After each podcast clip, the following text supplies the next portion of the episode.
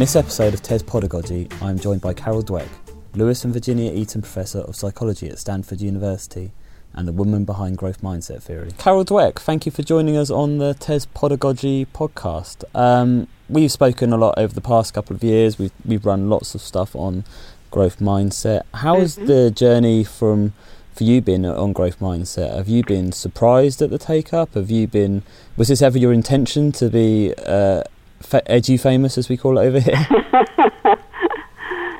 the journey has been exciting uh, with many surprising turns in the road. Um, the uptake of growth mindset, its popularity in education, the excitement many teachers are feeling, that is extremely gratifying. At the same time, we've learned so much. We've learned that growth mindset is not as simple a concept as we thought. Many people misunderstand it or misuse it. We've really learned in the past couple of years that it's not at all intuitive how to implement it in the classroom. A teacher may have a very deep and meaningful growth mindset, but still, how do you embody it in the classroom? We've learned that just saying the words growth mindset or putting a poster up or giving a lecture on it is not enough. It has to be embodied in the educator's behavior throughout um, throughout the day and Where week was it, um, and year. Where did you originally sort of conceive of this work? I mean, was this was this a study in, in teachers, or was this a study in, in general in perceptions about how we view uh, ourselves and our abilities? Where was your sort of initial yes, spark? It, be, it began as a study of students.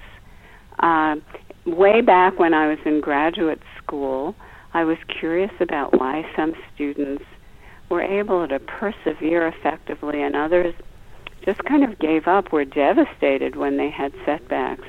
And um, I saw that this was quite separate from how able they were on a task. So I embarked on this program of research that's been going on for almost 50 years. And uh, it built, it built, it built, and then at some point, my students and I had the insight that maybe just the fundamental way that students looked at their abilities, whether they saw it as something fixed that they had to measure and prove all the time, or something they could develop, um, that this played a key role in whether they took on challenges, whether they persisted in the face of obstacles. So that was kind of the origin. This is basically all that I've ever studied. And do you think um, were were you expecting? You know, obviously, lots of academics work in, in quite isolation, and there's a lot of research that's done that might be useful in a classroom, but but never really gets Yes. noticed or seen. Were you were you always thinking, I, I'm onto something here? This this is something that you know teachers are going to grasp hold of, or you you hope they would, or or was this something that you, you thought was sort of a side issue for teachers? Were you expecting the the response as such? I always wanted to do work, and I always thought I did work that was relevant to students' um, achievement, to their motivation, and that was relevant for teachers and parents to know about. But for the first many, many years, we psychologists, we psychologists just published in our journals and you know sought to communicate information to each other. And that was where our gratification came from.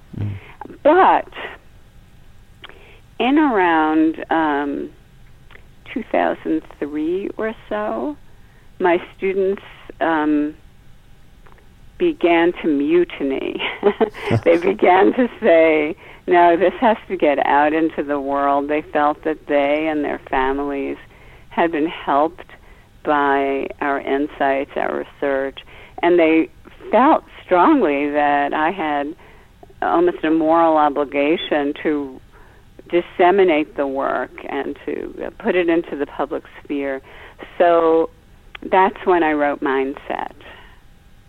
And a lot of um, a lot of the sort of other academics around education, and uh, like Dylan Wiliam, for example, I've Mhm. asked them, you know, education research around motivation. What do we know? And the response has always been sort of, well, it's a it's a field that we haven't really looked at that much. It, it- there's been a lot of Mhm. e- education research around you know, the process of learning, the you know cognitive load theory at the moment, the Robert Bjork um, work and Elizabeth Bjork work on memory, but Mhm. the motivation side seems to be largely neglected. I mean, was that part of your uh, reason for going so public as well? And that there is a space there. There is there is a, a, a lack. Yes, it was all about formal pedagogy. Do you say that word differently? No, no, that's that's exactly the same. Yeah. Okay. um, it was all about um, how do you teach this subject matter, and um, motivation, frankly, was also missing from psychology for many years. Mm. Uh, I never abandoned it. I always saw it as the heart of learning. Uh, but then my colleagues and I wanted to introduce it as the heart of learning to educators. Of course, pedagogy will always be important, but uh, you have to have that fertile ground. You have to have students eager to learn, eager to take on challenges, eager to explore new topics and stick to them. And by the way, it's more critical than ever because that's what the modern world is about. People may have to have several careers, they may have to invent jobs.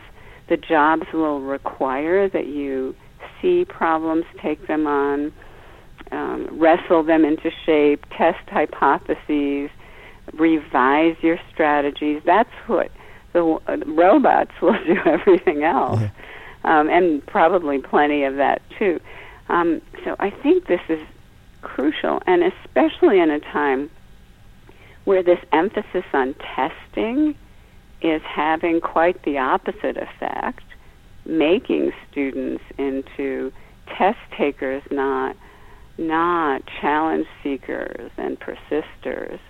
Uh, so, you know, part of our desire is to align what students, how students feel in school, what they do in school, with what will help them thrive in the future. And how do we do? I mean, where does where does your perception of what where does your sorry definition of growth mindset differ from the definition that is happening in many schools? Aside from the sort of um, the posters, the motivational posters that I see, I see quite a lot. Where where do you think the fundamental dif- fundamental difference between your definition and and the um, teacher's definition, but also Yeah. the definition between people who try to replicate your studies and have then claimed Yes. that, that it's not replicable? Where where does it all? Where do the difference points sit? Yeah, so first of all, um, our definition of growth mindset is the idea that talents and abilities can be developed. Mm. They're not just fixed traits, they're qualities that can be developed over time through learning, through mentoring, through hard work, through good strategies. And um, many people uh, have used it that way, but also um, some educators have just seen it as reducing to effort. Oh, by the way, let me say, a growth mindset doesn't deny talent. Mm-hmm. It doesn't deny that kids can differ from each other. It doesn't say anyone can be Albert Einstein or Marie Curie. It just says everyone is capable of growth. And in the end, we have no idea who's capable of blossoming into uh, uh, someone who makes astounding contributions. That said, um, some educators are reducing it just to effort, and they're uh, just telling kids to try hard, or you can do it if you try hard. And uh, far from a growth mindset, that's called nagging, which has never worked and never will work. Um, and also, just telling kids to try hard. If those kids are in a more of a fixed mindset framework, we know that in that framework, you only need a lot of effort if you're not that smart. Mm. And so teachers may be sending the opposite uh, message. Some educators think oh, I have a growth mindset. I'm open minded. And that's great, but it's not a growth mindset. Growth mindset really is about the belief that kids are capable of growing their talents and dedication to making that happen for every single student. Is that the same misinterpretation that some of the researchers who tried to replicate the studies have made that they, they haven't really understood the, the base research to to that you've done to, to try and replicate that, or have there yeah. other factors been going on there? Yeah, yeah, we see um, some uh, replications that don't really understand the theory. We have hundreds of of studies, hundreds, um, where um, we've really analyzed what goes into it. We've really tested very carefully different aspects of the theory. It's it's got a lot of subtlety, and if you just kind of go in there and explain growth mindset, you can't expect to really create it in mm. students. Something Dylan Williams said actually was that it the part of the problem is that actually growth mindset's very complex, and thinking about that what what you're saying is that it seems to me is that you, there is a attitude level of teaching where you believe that a child is, is capable of growth and, and, and bettering themselves in, in whatever subject, even if they appear to hate that subject and not attaining it. But then yes. there's a set of pedagogy uh, approach to that that actually you're still working on, and I know you're working on an academic with an academic in Australia about you know what pedagogy sits alongside growth mindset.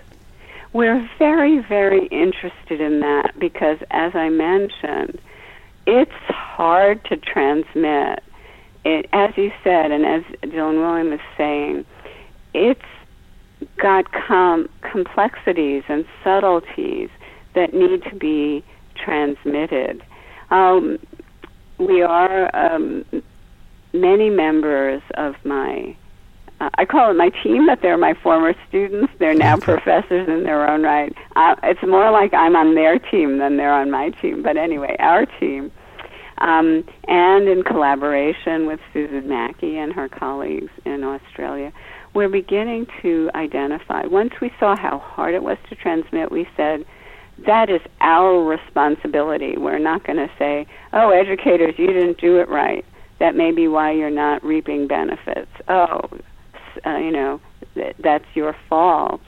We took it as our mission to do research on when it translates, when it doesn't, how to do it right, um, and how how to create a curriculum, a step-by-step curriculum for teachers, so that everybody can do it right.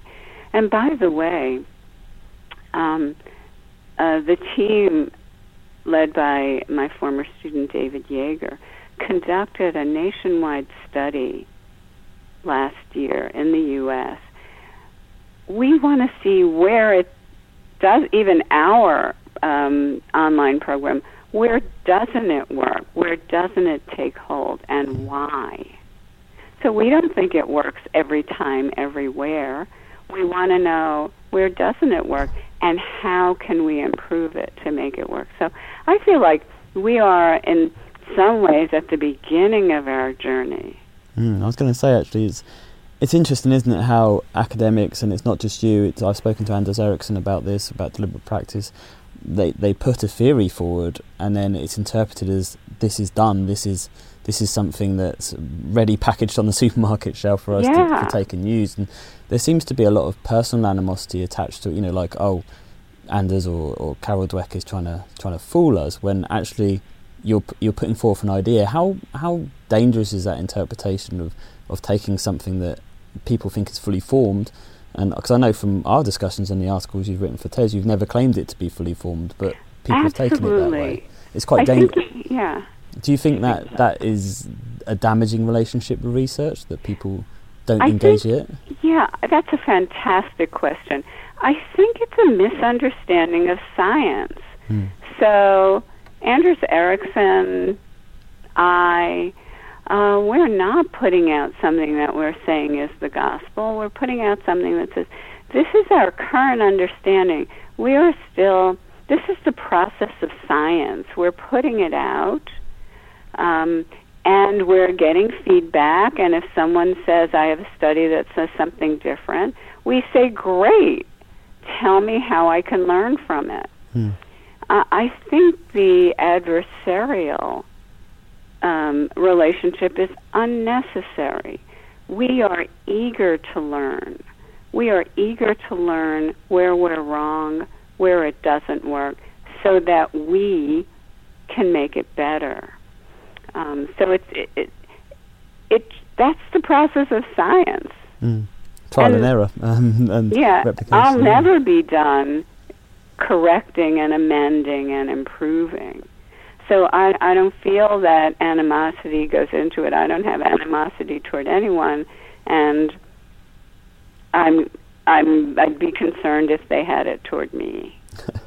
and do you think then that obviously creating a pedagogy for uh, growth mindset? I mean that's a huge task because uh, essentially you're trying to find the the sort of the, the golden rule of education, something mm-hmm. that, that can be effective and something that we we've tried to do over and over again. Is this is this the point where you almost have to do a meta analysis of all the other studies into pedagogy and say, okay, which ones of those apply to us, or how do you even start to make that process happen? Yeah, uh, we don't see the mindsets as the answer or the one and only key to education, we think it can be a really important part. Mm. And um, as you're suggesting, it is important to see what are other key aspects of pedagogy that can be integrated with growth mindset so that they maximize each other's effectiveness. And do you think, I mean, I, you've been studying this for so many years, and I think most teachers would go into teaching thinking, I'm, you know, I want every child to to achieve their best. But is that, you know, in your experience, and obviously it must be to, to develop growth mindset. That's always a conditional best. You know, it's a it's a conditional assessment of, of ability. Is is that where what you, you, you sort of witnessed, if you like? I I think that. Uh, well, I've seen many teachers who say, yes, I, I want to help every child um, grow grow their abilities, do their best, um, fulfill their potential. Um, and the teachers that have really bowled me over are the ones who understand you cannot know what any child is capable of, mm. and who who are themselves, the teachers themselves, learn better every year how to unlock the motivation and learning in kids that that to them it's a puzzle. It's their life's puzzle to figure out how to reach and and to teach uh, um, kids who have not learned well in the past.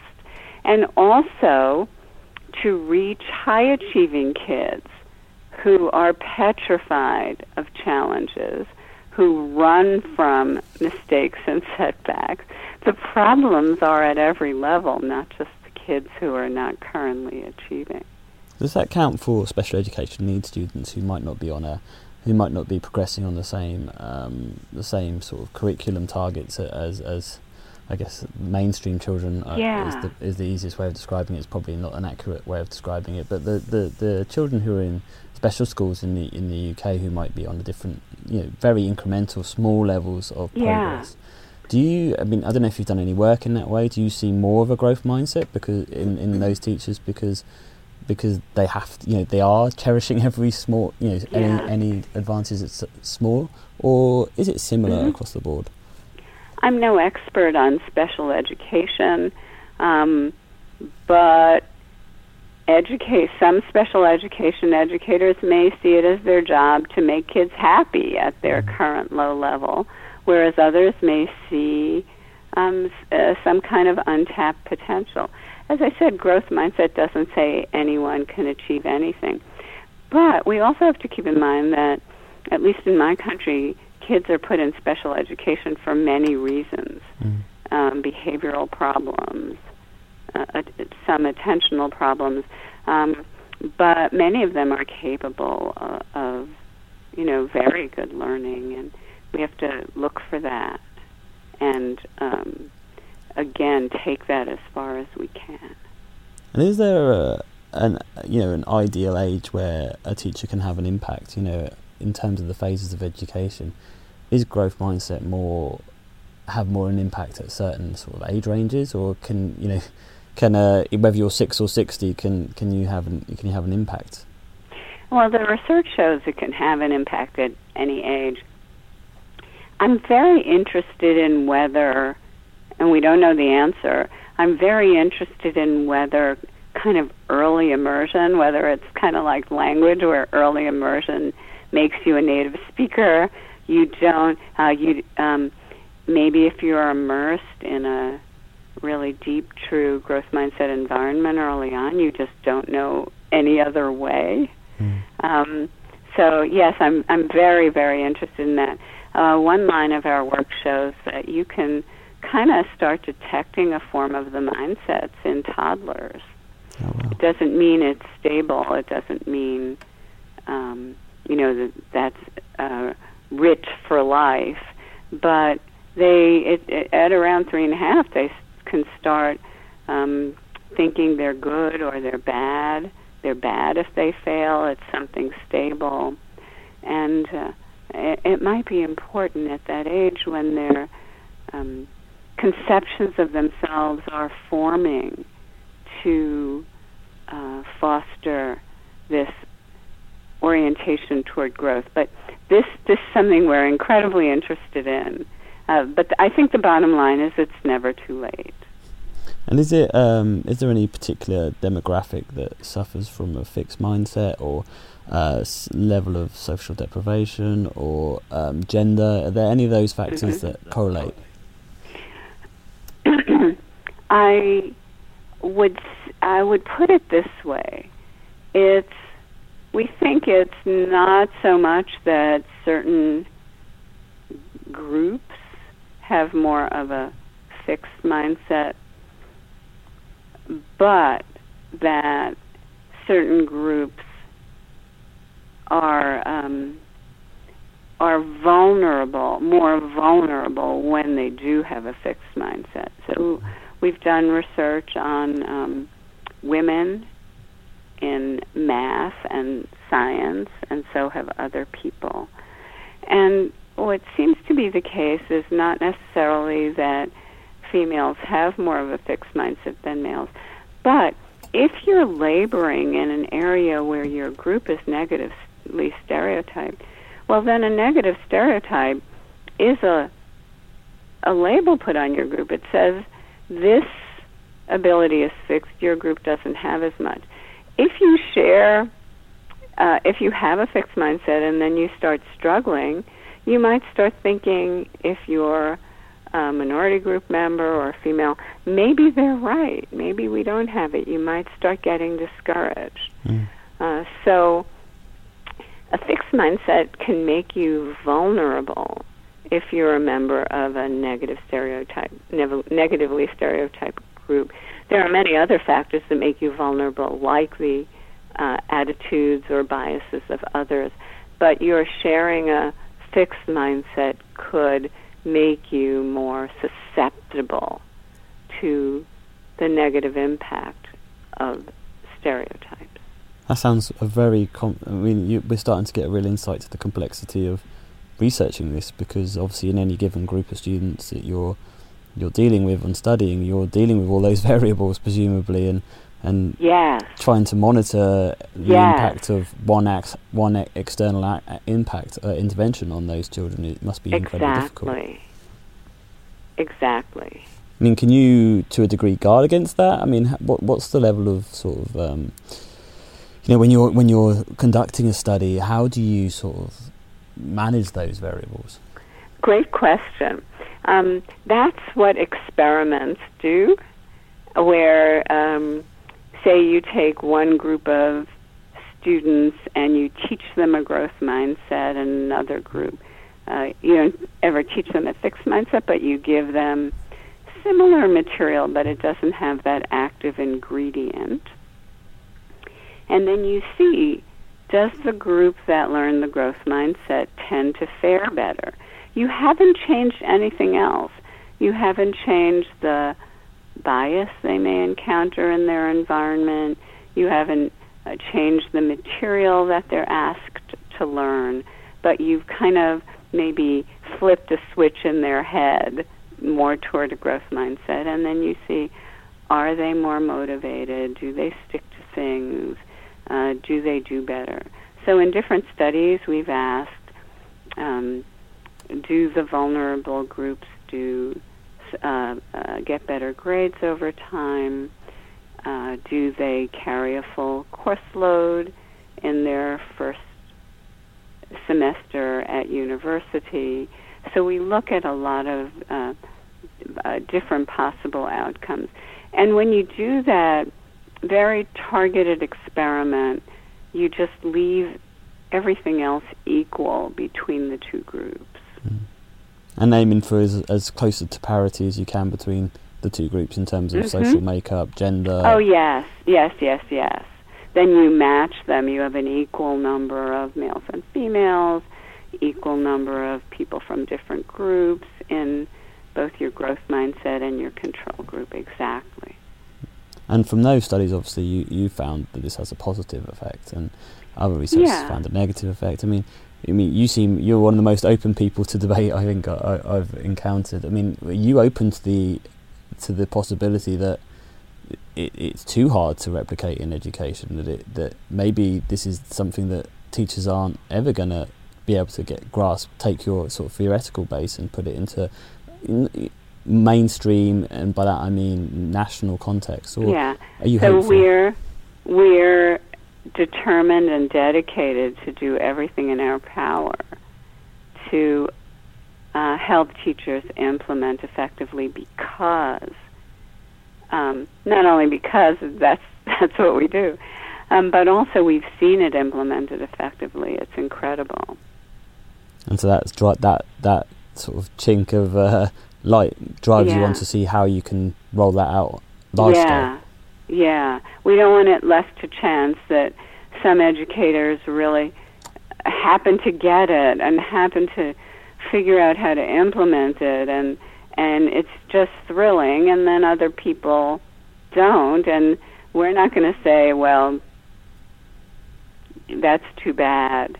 Um, but we're going to do everything in our power to to create programs that that can help everyone um, but again, we're we're open to where it doesn't work. Um, in the in the large national study that we've completed, we're open to the possibility that there are many schools that didn't work in, and we we want to know why.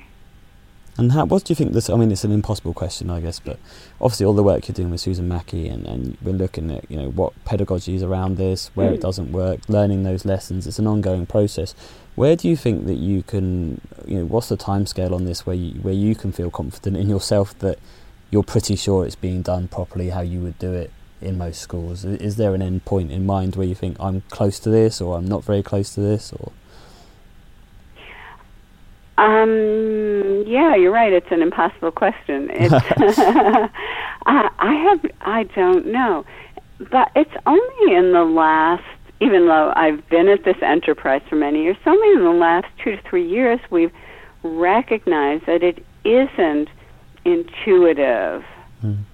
Um, even if you a teacher has uh, a, a true growth mindset, it isn't intuitive how to implement. So we we've only been um, at the pedagogy on the pedagogy job for a few years it will take many, many more years before we would become discouraged. And um, former uh, um, uh, two Stanford PhD students who are former PhD students who are now professors, Mary Murphy and Stephanie Fryberg, have um, teacher training program, an experimental teacher training program going in Seattle. They hold summer programs. They follow the teachers over the years. They're examining the implementation. They're looking at the impact on students. So um, uh, there's there are lots of not lots of, but there are these big initiatives going, and um, it, it's too soon to say. Well, we've got this all wrapped up, but I think it's not too soon to say um, we're on the case. Mm. I know plenty of UK teachers who'd like to be part of um, such a trial over here. Actually, I mean, I think that I mean my final question is that this is your life's work, and the when I go into schools all around the country now, you know, this this is something teachers really get. And uh, again, Dylan Williams said, you know, even though it's not been interpreted properly by some of them, the the, the base impact of a of a teacher believing that not not just saying but believing their child can achieve more. I mean, that that's pretty that's a pretty good second best for you, I'm guessing. I it's very gratifying that many educators have come to believe that students are capable of more than they're currently achieving. I, I just think that in itself is extremely gratifying. Well, thank you very much for your time today. It's been really, really interesting talking to you at last. Uh, my pleasure. Cheers, Carol.